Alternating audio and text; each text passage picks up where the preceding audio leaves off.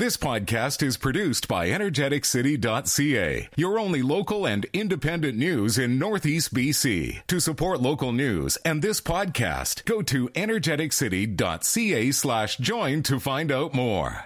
Now, an in-depth look at the news and information shaping our community. This is Moose Talks with your host, Doug Craig on Moose FM. Good morning and welcome to another edition of the show. After a few anxious weeks in Northeast BC, the danger from forest fires threatening people has largely passed. Now, to talk about where we are with these fires in the Peace now and what we can expect going forward in the summer, we're joined by BC Wildfire Service Information Officer Sharon Nickel. Sharon, welcome to Moose Talks. Good morning, Warren. Thanks. Thank you so much for being here. Um, let's talk first about kind of the fires um, in the Northeast that uh, really kind of threatened Fort St. John and properties kind of north of us here in the past few weeks. As I understand, the ones kind of immediately nearby are being held.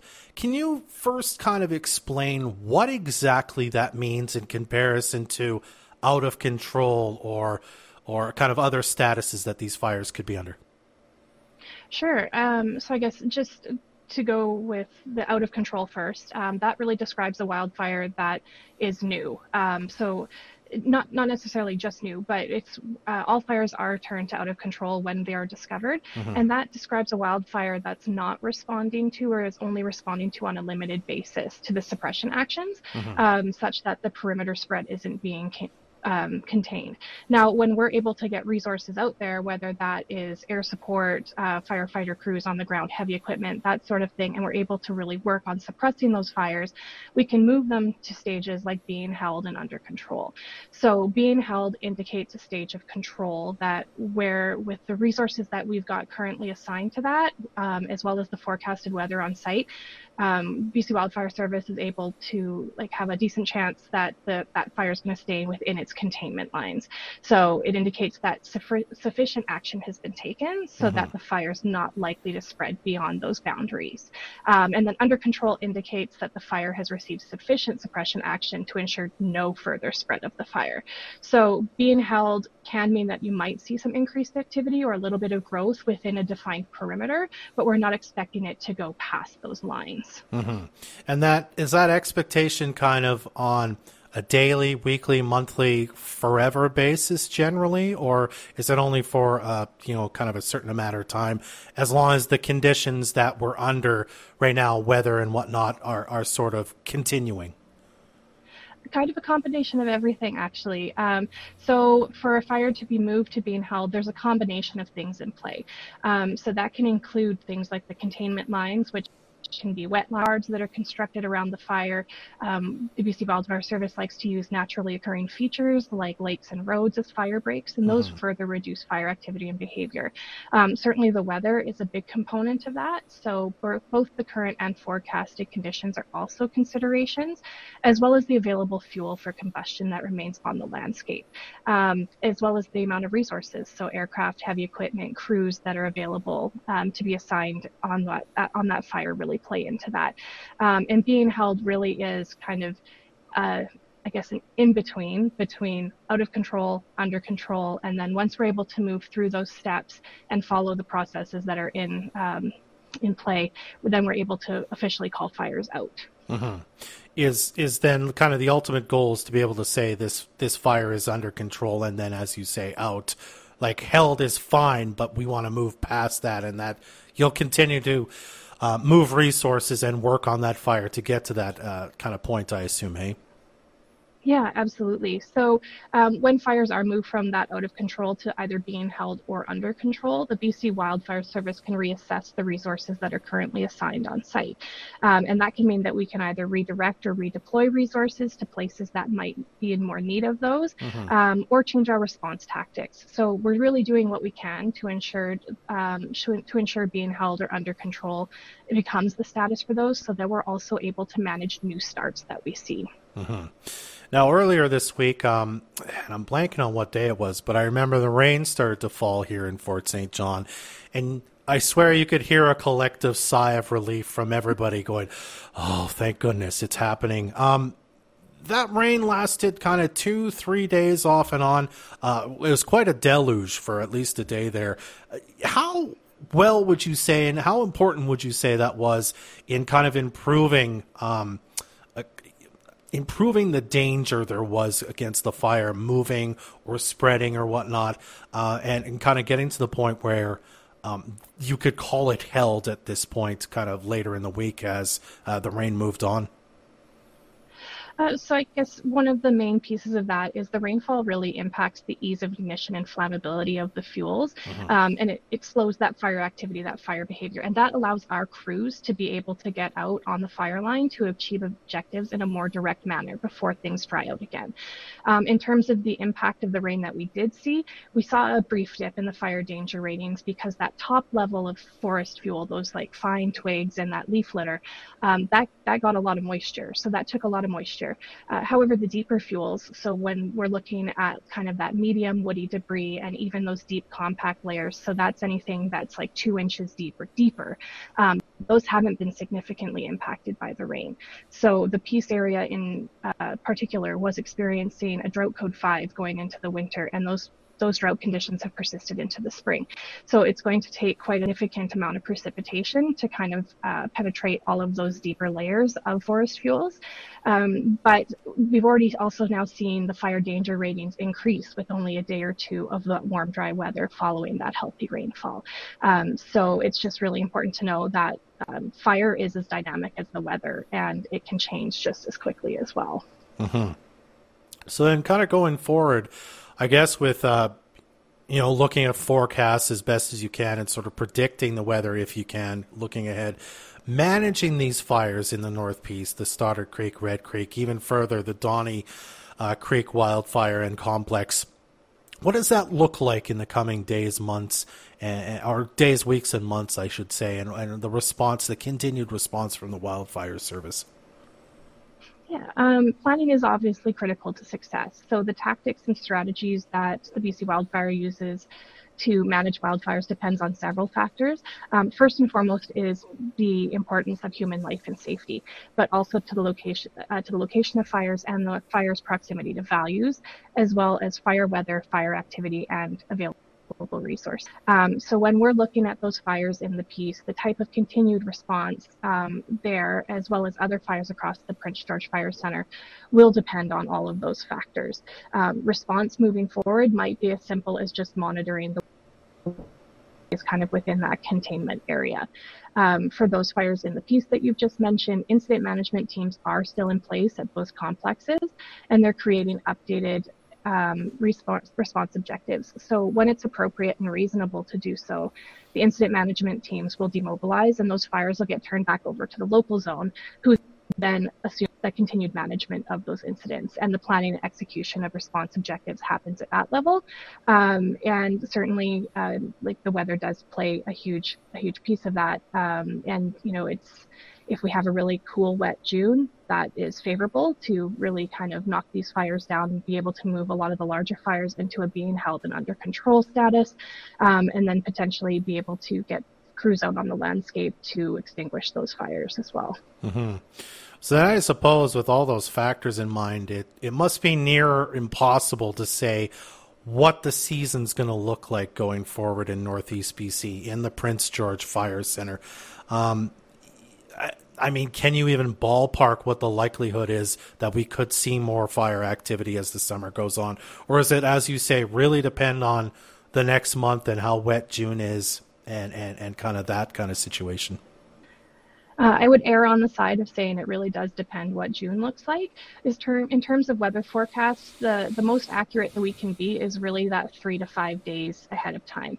Um, long range forecasts, the longer they go out, the less um, the less I guess, accurate they, they tend to be. So how a fire season plays out really depends on what happens in June. While we had an early start with the fires at the end of April and beginning of May, the activity that we've seen in the past four weeks, particularly in the Peace, isn't necessarily an accurate indicator of what the rest of the fire season is going to look like. Mm-hmm. Um, we're also now transitioning out of spring dip, so we're seeing a lot of our leafy, those those deciduous trees really kind of greening up, and those provide natural fire breaks. So those aren't going to ignite as easily or be as susceptible to fire. Um, but we're moving now into the season where more lightning caused fires occur. So if our fire center or across the province were to experience that cool, wet June, we would find moisture in those deeper fuel levels. And if that were to happen, not only would it immediately impact the flammability and ease of ignition of all those fuels, it lowers what's called the buildup index, which is a numeric rating that takes into account the fuel available for combustion, as well as the moisture content of um, all of those deeper fuels and the effects of seasonal drought. Wow. Um, then I suppose moving forward, especially as you say, we're kind of moving into the season where it's more likely going to be lightning that causes um, uh, forest fires. What can we be doing as as people, you know, whether we're in Fort St. John or we have properties north, uh, you know, and around the city and whatnot? What can we be doing to mitigate the chance of forest fires, you know, coming to our property or or or, or you know, affecting us kind of uh, going forward? Yeah, um, mitigating risk uh, is really a shared responsibility, and we can't stress enough how it how important it is for people, whether that's residents, tourists, travelers, campers, recreationalists, to ensure that their activities don't new wildfires.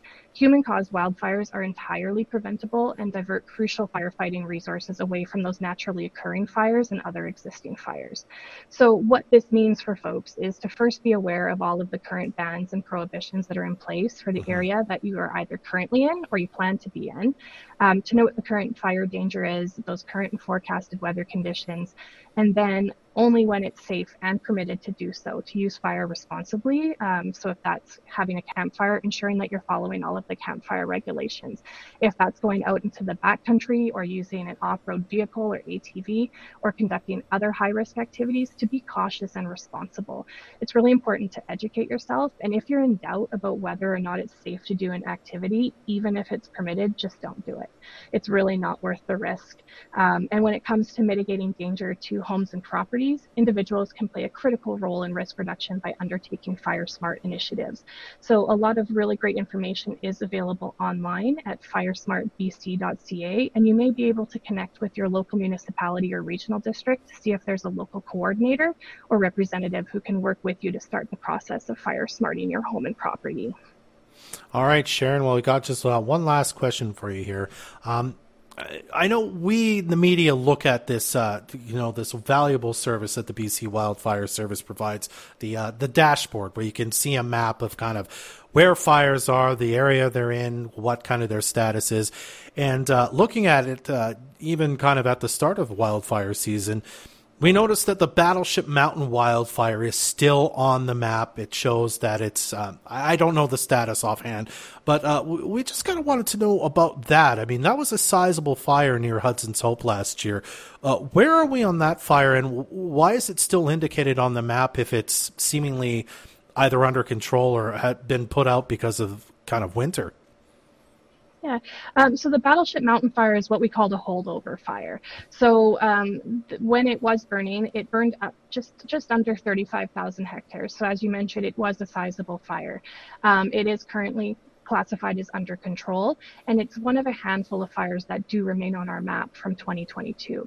Um, so those holdover fires can be a result of a large number of hectares burned, as well as the conditions on site, which for that area were extreme drought going into the winter. Mm-hmm. Um, fires can continue to smolder in those deeper fuel layers or move underground into root systems. So they can stay active throughout the winter, and they're kind of insulated with any snow that's on top. Wow. Uh, we also did experience a slightly below average snowpack in the Peace area. I think it was about 90% of average. Um, so we didn't have a lot of moisture coming from the, the spring melt. And, you know, with the exception of the last couple days of rain that were and up there, there hasn't been a lot of spring precipitation. Um, so all of those things have really contributed to the, the, current conditions. And having a fire that was as active as it was when the snow fell, um, you know, we were able to have it in that under control state, but there were still hot spots and active areas within the perimeter. Um, so to be able to officially call that out, we have to be able to follow our process and getting crews out there to patrol and, you know, extinguish every single hotspot on that fire. So it may take some time. We may see that fire stay on the map for quite a while this season as well. Um, so it just really needs to have a process followed before we can call anything out. Um, and really, just given the impact that it did have on the landscape, it may take some time to get there. Mm-hmm. Does that mean there there hasn't been anybody investigating yet, or that process is sort of underway? It is underway. Uh, so the local zone has done some scans of the area. They are aware of some hotspots that do exist. Um, and then certainly, you know, if we were to experience, say, another heat dome or another like extreme heat event and high winds, anything on any fire in the um, across the province, you would see you would presumably see a, an mm-hmm. uptick in fire activity and behavior um, because fire really likes that hot, dry air. It doesn't like, you know, that nice, cool, moist air. And then wind obviously will help fuel the fuel the flames. To be quite honest. Okay. All right. Well, Sharon, I really appreciate you uh, taking some time to chat with us uh, about this uh, very important topic uh, once again today. Thank you so much. Great. Thanks, Warren. You're very welcome. We do want to thank our guest, Sharon Nickel from the BC Wildfire Service, for making some time for us today. Now, if you haven't already, we've got a brand new show on Moose FM that's aired five or six episodes that you ought to check out called The Trail Ahead. Uh, it airs on Moose FM Sundays at 1 p.m. And host Trail Echo talks about events, news, and stories from Doig River and other First Nations throughout the Treaty 8 territories. He also does the Beaver Word of the Day, so we can uh, learn more about uh, the Beaver language as well. You can listen to brand new episode this Sunday at 1 p.m. over here on Moose FM or check out previous episodes of the Trail Ahead podcast over at energeticcity.ca slash podcast. He has wonderful guests on as well, and he's had some great conversations over the past few episodes. Definitely worth checking out. Again, it's called The Trail Ahead, energeticcity.ca slash podcasts. Well, that's our show for today. Jordan Prentice and Trey Lopushinsky are the producers of Moose Talks. I'm Dub Craig. Be well. Thanks for listening to this energeticcity.ca podcast. Energeticcity.ca is your only local and independent news in Northeast BC. To help keep us independent and to support this podcast, go to energeticcity.ca slash join.